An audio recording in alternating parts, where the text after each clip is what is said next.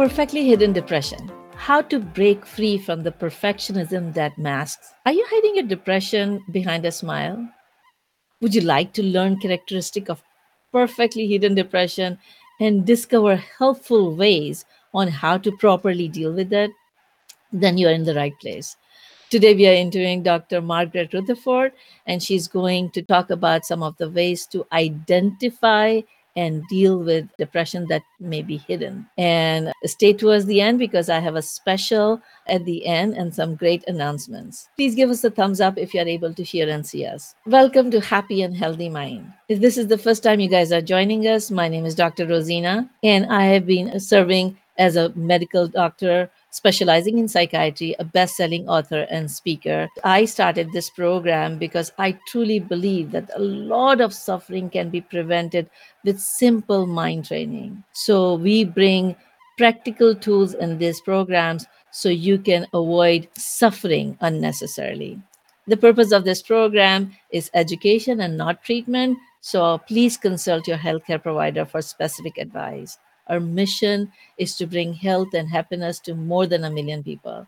So if you find value, please like, subscribe, and share so more people can benefit and live happier and healthier life. And if you're joining us live today, you can put your questions in the comment section and we'll try to answer them. If you would like to join us in future in live program, you can text the word joyful to 38470 and we'd be happy to send you reminder and resources link. And so today our guest is Dr. Margaret Rutherford. Hi, Dr. Rutherford. Hi. Thank, thanks for so joining. So, Dr. Margaret has been a psychologist in private practice for over 25 years and is the author of the book Perfectly Hidden Depression How to Break Free from Perfectionism That Masks Your Depression. In her book, she shares a lot of clinical cases and techniques, and we'll learn some of those today. So, before we ask Dr. Margaret a question, I have a question for you guys attending live. Please share. Do you do you know anybody who may have depression or anxiety that is hidden? You just have to say yes or no. Okay. So, Dr. Margaret, how did this topic become important in your life? Well, actually, Rosina, I have been blogging longer than I've been podcasting. I've been blogging since 2012. And back in the spring of 2014, I was just sitting in my sunroom and thinking about some of the patients that I had seen over the years that, uh, one, I had not initially di- diagnosed with depression, but two, would certainly never say to me when they walked through the door, I'm depressed. In fact, usually they were like, I'm not real sure why I'm here, but there's something in my gut telling me something's wrong, or I'm anxious, or my partner says I need therapy, or something like that. But the similarity between all of them is that they were highly perfectionistic. They carried a lot of shame and fear, and that was driving the perfectionism. But the other thing that was so notable, they could be talking about something that most of us would consider traumatic, like a rape or or um, abusive parents or something, and they would be smiling. They would be saying, "Oh, well, you know, that was a long time ago, and it's really not important." So the work became to connect them with those emotions. But I wrote about these people in a post called "The Perfect." I just grabbed the term "perfectly hidden depression" out of the air, and said the perfectly hidden depressed person, are you one? Well, the post went viral. And I had never had a post go viral before. And I was pretty shocked. At the time, I was writing for HuffPost and I put it on there. And I had forgotten that I had left my email address on the bottom of the post. so your email box got filled. yeah. Well, I got hundreds of emails. How do you know this? It's like you're inside my head. I'm I think my wife has this, you know, whatever. So I trudged through all those emails and and said, you know, I I thank you so much. And this is so I, I got really interested in the topic and started looking at both the academic literature and the popular literature. And of course, I found Dr. Brene Brown's work on vulnerability and shame and perfectionism. But even she didn't really talk about or focus on the specific link between perfectionism and depression. The academic researchers did, and they were finding that as perfectionism rates go up so so were suicide rates and they were correlated with one another especially with one specific kind of perfectionism. So i contacted them talked with them and i, I just said well this book has found me. I'm going to write a book called perfectly hidden depression that's wonderful. Great because it can help so many people. Like i call it like high functional depression. And you how do you differentiate from a high functional depression? Means a person who has depression but they're able to still function at a higher level. I think the hidden depression is a little different. So can you explain the difference it is. You know, I think people who have high functioning or smiling depression will hear, see themselves in the book as well. But you just said it. They know they're depressed they can go down the symptom criteria list diagnostically for depression and they go, Yes, I have this. I'm hopeless. I feel helpless. I have foggy thinking. Sometimes I think about killing myself. I don't enjoy things I used to enjoy as much. All symptoms fit them, maybe even, but they somehow have the ability to slap a smile on their face and go about. And not that have more severe than that aren't have some sort of weakness. They don't. But for some reason, those people are able to do that. Actually, the people that I'm most concerned about, well, not I'm very concerned about, are the people who don't know anything is wrong. They think the way they're living is life in life, one is successful. They look fulfilled. They they they have great friends. They are very busy in the community. They volunteer. They work hard. They raise their kids.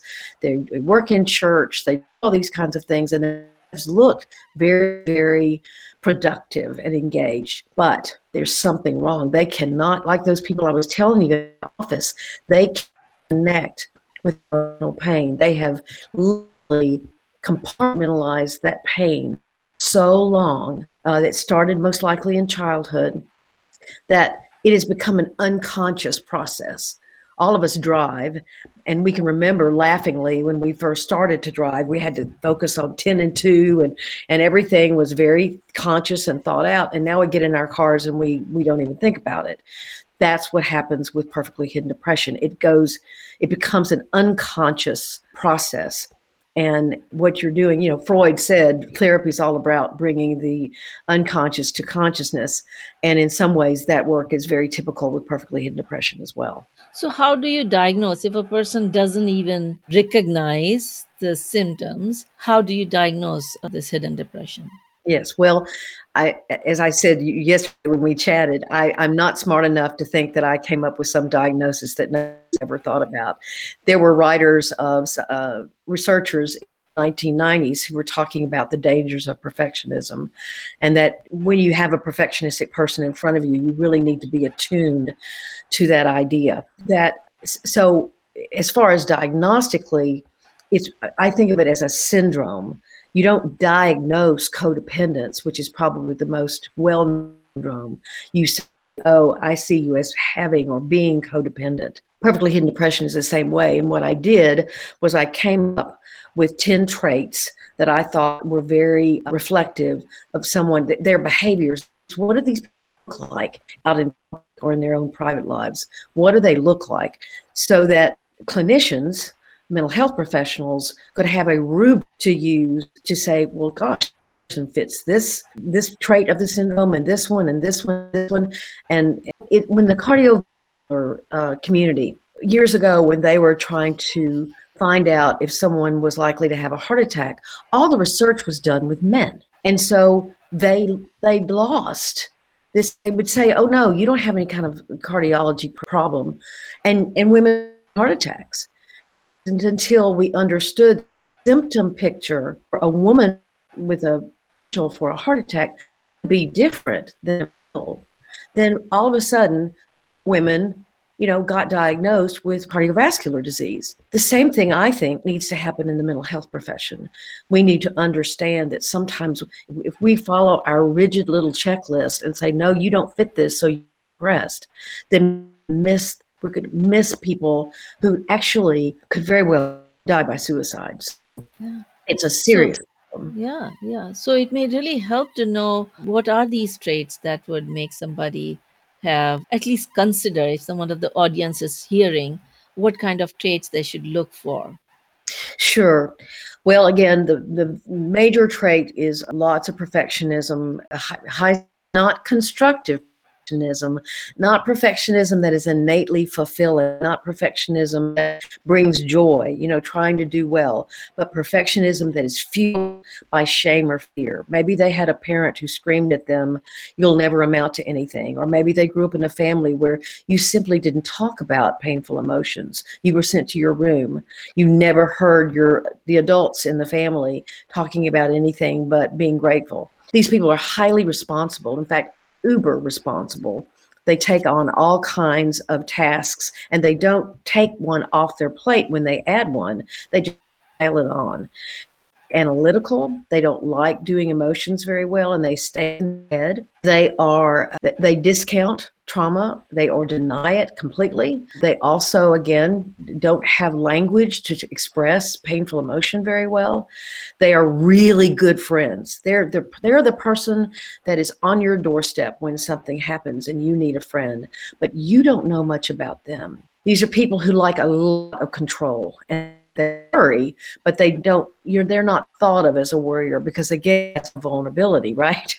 You know, if you're a worrier, so you don't reveal that but you worry and then what how you take care of your worry is to grab more control which causes more fatigue which causes you know more shame which causes more need for control and so there's this cycle. These people count their blessings. They don't believe they don't see that even a, a blessing an underbelly that and so they they'll even say to you when I always look on the bright side. John kabat-zinn calls it rigid positivity and that's a great term. These people are also you know they usually are doing very well in the workplace. That what do we like? We perfectionists for us right? I i know my tax attorney to be a perfectionist. I want my doctor to be that. And you know they are they get a lot done in a little bit of time and so they're rewarded in their work life. The problem is they don't know how to do emotional intimacy. And then the last one is they frequently do have or can certainly actual clinical diagnosis. Usually it's some form of anxiety it's an eating disorder they can have problems with the substance because they're trying to escape so you you don't want to you know, you can have generalized anxiety disorder or OCD or panic attacks and have the syndrome of per- perfectly hidden depression all at the same time. Yeah, yeah, that makes sense because, you know, as you were saying, some of the initial traits, it seems like, okay, I also have it. I know a lot of you. Right. So we are a little bit perfectionist. We little kind of are more positive. We focus on gratitude. And so these are uh, kind of positive traits. So, what makes hidden depression have the negative consequences? And so, what you were, I what I heard you identify was not accepting of your emotions, not having the emotional language to express, minimizing something. You're feeling it, but you're trying to hide it, and you're mm-hmm. focusing so much mm-hmm. on taking care of other people that you don't take care of yourself. Yeah. Am you I kind of on right right track?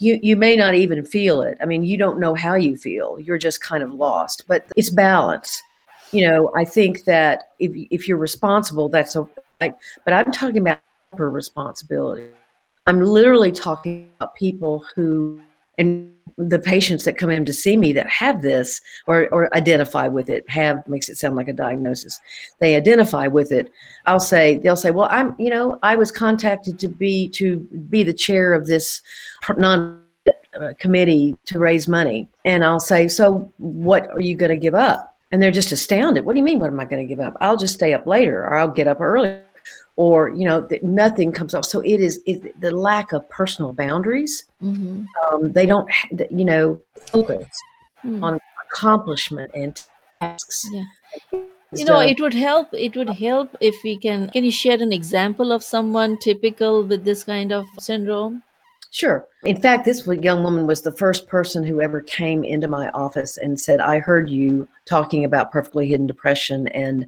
I think I have it. But then the second thing she said to me, as she kind of, you know, kicked her foot and looked down, she goes, But I can't talk to you about much of anything right now. I'm too way too uncomfortable.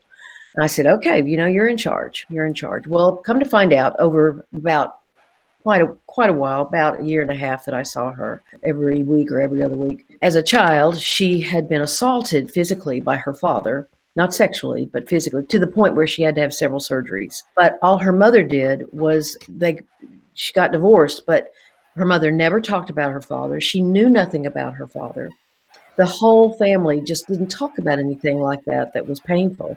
She took ballet and she became very perfectionistic at that, at that point. Her mother also had anorexia and she developed anorexia. So when she got to college, what she had learned was I I must do everything perfectly. She was engaged to the perfect guy.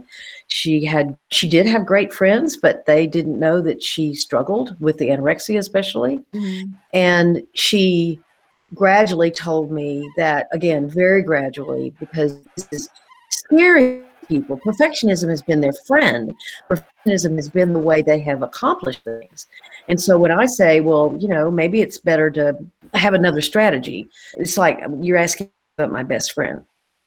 But what had happened was it turned out her say was abusing her physically and sometimes sexually, that he knew a secret about her that she didn't want anybody to know, and that she finally, very tearfully, or not even very, somewhat tearfully, told me about. And he had been blackmailing her that you know she better t- marry him and she about a, a year into treatment but she was going to marry him she ended breaking off the engagement and after that and then we we worked toward accepting that and she she began to eat more normally and all that kind of thing. She told me two things as when we were sort of ending therapy. One she said i had a plan to kill myself when i walked in your door. I was going to mm-hmm. kill myself three weeks after i got married. And two she said she told me what the secret was. And she and she said i i didn't think anyone would be could know that about me and and I would be accepted. I felt like I would be and she said, but I told you and you you just held, you know, held held those emotions with me and said, you, you don't know the gift that you gave me. And so she'd been around in shame. And she was a wonderful young woman to work with. And I actually talked to her again last year, and she reiterated that beginning to confront her own perfectionism and her own shame had freed her. And it was interesting, too. She went on a trip with her mother, and her mother's rules had been when they went on a car trip that women don't eat. Men can eat, I don't care how long it is, but women can't eat on the car trip. And she got in the car and she said, Mom, I'm hungry. And your mother goes, Now, we don't eat on car trips we girls, we don't eat. And she said, Mother, I'm hungry. Please stop the car. So she was making really big changes in her life. Wonderful, wonderful. That's really inspiring, you know, that somebody's life was not only transformed, but saved from losing a really potential life to suicide. So thank you for doing that. I would love to kind of share some of the tools uh, with our audience uh, that if they are having something like this or or they know somebody, what are some of the steps they can take so that they can get the proper help if needed or take care of themselves better? Sure. You know, I had book as a as a descriptive book. I was just trying to describe this syndrome, and I thought that's where it would end. And the people who eventually published it, New Harbinger, said, "Oh no, no, no, no! We need a treatment strategy." And then they looked at me and they said, "And you have two weeks." I went, "Oh, two weeks." so what I did I came up with the five C's of healing or treatment. And the first one I've already really been talking about, which is consciousness or mindfulness. Consciousness that you are you become aware that your your perfectionism is destructive, not constructive, and that you can recognize that in yourself and accept mindfulness. Again, being aware of what and how how your how your whole life is geared around having other people think of you as highly successful and productive and and keep you don't let anyone in on the secret. The second stage is commitment and there's some specific commitments that are difficult for someone with perfectionism or a need for control. Uh, one they'll feel like they've what do you mean i go to what do you mean i let on all this. I, you know, this has been a big secret for me. And and you, you'll often start with something too hard because you're a perfectionist. Uh, there are over 60 exercises in the book that lead people, and they start out fairly simply. Uh, for someone who's never delved into their emotions, they're not simple. But and then you know, I had a woman tell me, "Oh, well, I just skipped all that stuff because I've been." and I went straight to the uh, to the trauma timeline. And she said I couldn't do it. I said because you have to do all these others to prepare yourself for that. Yeah. So there's some specific commitments that are in the book that are hard to confront or hard to do. Yeah. The third stage so is before before we move on. I'm just thinking that maybe these exercises would help people who are perfectionists who may not have developed depression yet but maybe yeah. it would help them to prevent reaching to that point? You know rosina you, you make an excellent point because a lot of perfectionists will tell you oh i'm not a perfectionist. And i do all the time. Well i'm happy to share. I am. And and so you know but that's why that consciousness phase comes first because it is about i must recognize that there my perfectionism is not my friend and i'm i'm using it as a taskmaster. So uh, so a lot of people will tell me i i and i wish i'd put more of this in the book but i i can recognize i need a lot of control. Not be a perfectionist but a lot of control. And so this, these are good exercises for anyone. Actually so people who think uh, people who at least recognize that they are either control freaks or they're perfectionists right. they right. they can benefit from these exercises and let me ask the question to the audience right now do you have any any tool that you use to mask your emotion or suppress your emotion because like you know a lot of people use smile or laughter to hide but i know that there are people who also use anger to hide or they kind of like you know isolate to hide their feelings so that nobody recognize that they are feeling what they're feeling. Please please put in the comment section if you can identify one tool that you may have used to mask your feelings. And here let me ask margaret is masking really bad? Like you know if i have a patient who who is who's on a customer service position and so when she was feeling depressed she had hard time controlling her tears but it is necessary part of the work. You cannot just start crying in front of people whether it is customer service whether it's in other colleagues. There is certain boundary that you have to maintain and for that you have to mask the your emotion. So is that masking bad? And if it is not how do you differentiate that masking from not feeling emotions at all? So that numbness that you're talking about mean, if I had won the lottery this morning, I was still, I had agreed to be on your show. And so, you know, if I'd won a million dollars, I'd still be here. If my dog had died this morning, I would still need to be here. I would need to compartmentalize those feelings. Again, the, the distinction is that it, and that's an ego skill. The distinction is that it's rigid, it's constant. People will say things like, when you said how do you hide it? Had so many people tell me they just don't they just tell people oh you know i don't ever cry. I'm just not or if i started crying i'd never stop and they laugh it off like you said. So it's about i, I think you hide it through like any means you possibly can. People tell me again i did interviews and i've had tell me i asked them why they would even talk with me. They were sort of revealing to me their secret. And they said i'm i've been so tremendously lonely all my life I never want anybody to feel like that. It's a very lonely kind of way to live. It's the difference in the severity and rigidity, like you said. Exactly. So it's okay to mask when it is appropriate to mask, but it has to be balanced with being able to express when it is also appropriate to express. Like you said, these people don't even express to their close friends or family because they are not comfortable even sharing it with their close fa- friends and family. Right. There may be one person that knows them like that, but a lot of the time that person is not someone who lives in the same city they do. It's a friend from high school that lives you know far away.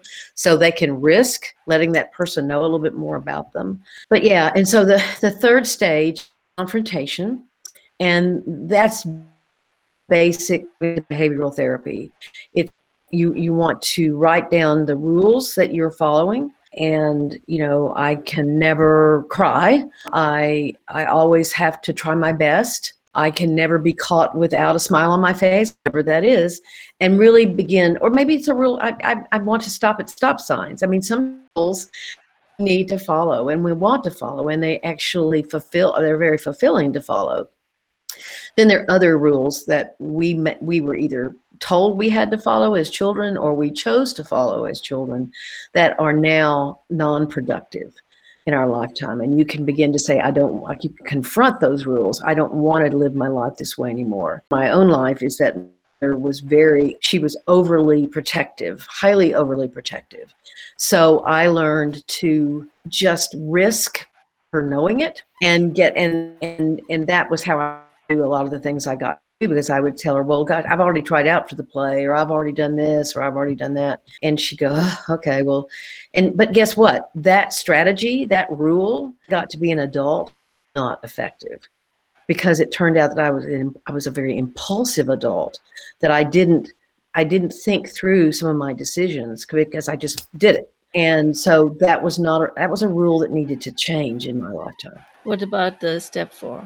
A stage four. Step four and that's that has to do with that trauma timeline we were talking about a few minutes ago and that is about going back through your life and acknowledging with compassion acknowledging with compassion what happened to you that was wonderful and brought you joy and you were proud of but also the things that were hard now this is this is really difficult for anyone with true trauma in their lives. So some sometimes this part of the work needs to be done with a therapist. Okay, uh, that's I say that throughout the book actually. So that's connect, learning how to connect with that pain and to label it as as such, and to know it exists and accept it exists, and to be able to actually feel it and, and talk about it. The fifth is change. I don't know about you, we're both mental health professionals, but what I've learned in my 25 or actually 28 years by now is that hope from inside, to connect the dots, very helpful. That, you know, real hope is from behavior change. When I'm doing something differently, when I'm feeling differently when i'm you know choosing if that's where you get hope because you are you see yourself changing. So i had so i have specific ideas in the book about how to change each one of those traits again slowly and carefully with self-compassion. That's wonderful. So five steps you defined was consciousness commitment confrontation connection and change. Yes. great. Thank you so much. And you have a gift to share with the audience. So can you tell us what would be the gift for them well, I, I think that uh, a mantra that I have made up in my own life, actually, and I believe is, I say often to my patients, is that your strengths do not define you any more than your abilities do, nor do your abilities define you in your strengths. I have three letters after my name. I'm a PhD. I'm very proud of that. I've also been married three times, and I'm not proud of that you know that was chaotic and one of those impulsive things. And i've now been married for over 30 years but the first two were voices on my part their part too actually. And so those are both facts on me. Be judged on either one. Some people well professionals are a little wacky. Um, i'm not to be praised because i've been married three times but neither of those facts define me any more than the other facts let me ask the audience if you guys have any questions at this time please put it in the comment section and we'll try to answer. And meanwhile let me ask margaret can you tell us about how people can get your book? Sure.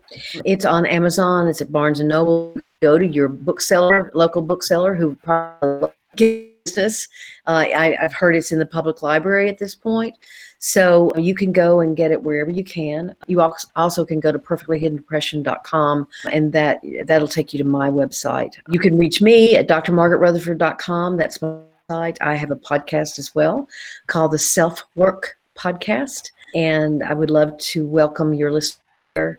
That's um that's kind of where I'm. I'm on for today. I have a column on psychology yeah. today. And I'm excited that you are also sharing one free book with people sure. who, if you guys want to win the chance of winning her book, please go ahead and comment below this video and we'll pick one lucky winner who would get a copy of her book. And like always, you can get all the resources shared in these programs and by by texting us the word joyful to 38470 or joining our Facebook group, Happy and Healthy Minded Dr. Rosina. And before we go into the special, I want to just ask Margaret, do you have any last take home message? Well, I, I think that the antidote is one to wicked depression is self acceptance.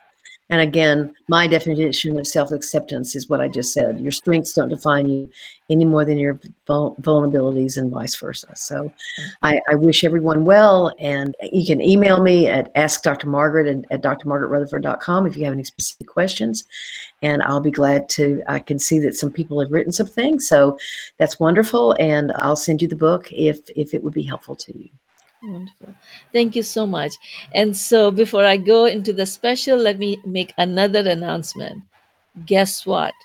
We have been doing these programs for one whole year. Yay! So HM is, is going to be one year old and the next program we are going to celebrate as celebration and we have lots of prizes and raffle and things going on. So remember to join next time and uh, watch out for all those posting because you can either uh, participate in a contest of submitting a video message and uh, win the prizes or answer the questionnaire that would be in the in the link in the comment section.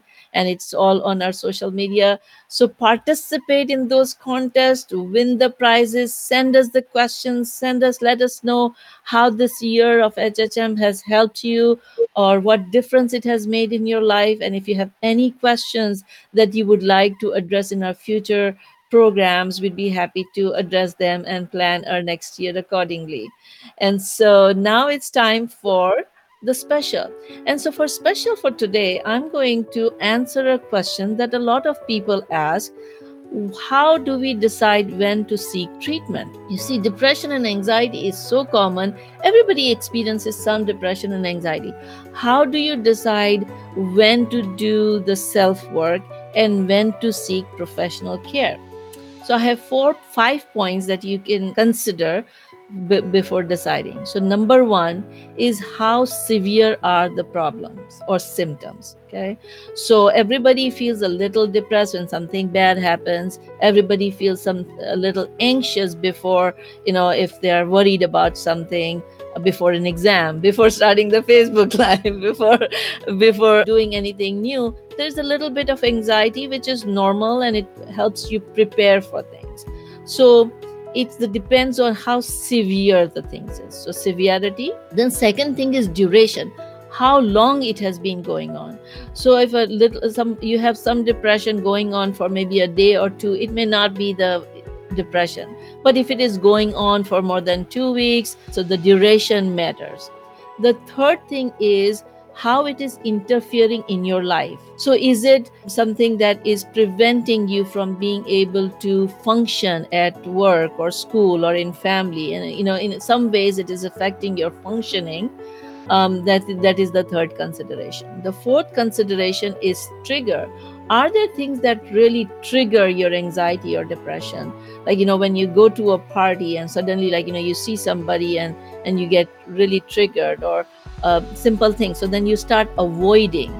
And so then the fifth thing is how overall it is impacting your life. You know if you're depressed and you don't enjoy going out with your friends enjoy watching the movies that you used to like and so your life starts kind of shrinking and the quality of life starts going.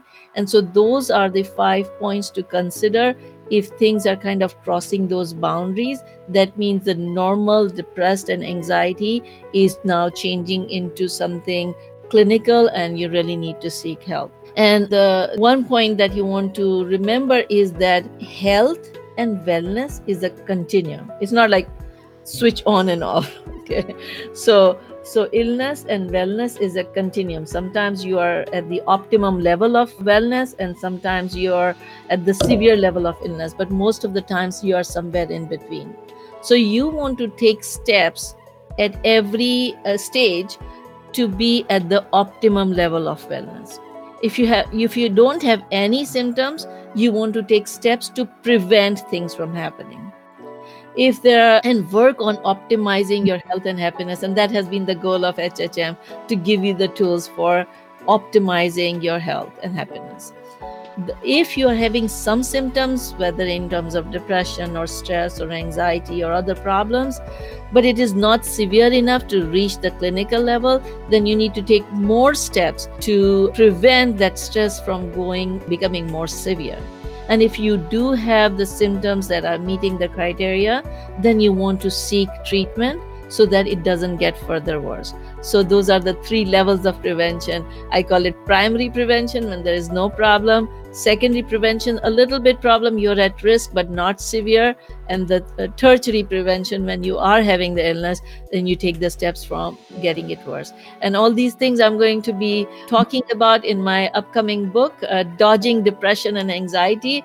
And i hope it would help a lot of people take these preventive actions please share with me any questions that you would like me to address in the book. If you'd like to be part of the early readers group please share and i'll continue to share more and more tools uh, in these programs in future so let me leave you with this question Are you going to choose to hide your suffering and not take steps to get better? Or are you going to choose to become conscious and mindful of what is going on and take steps to live your best life? On that question, stay safe, healthy, and happy. Till next time.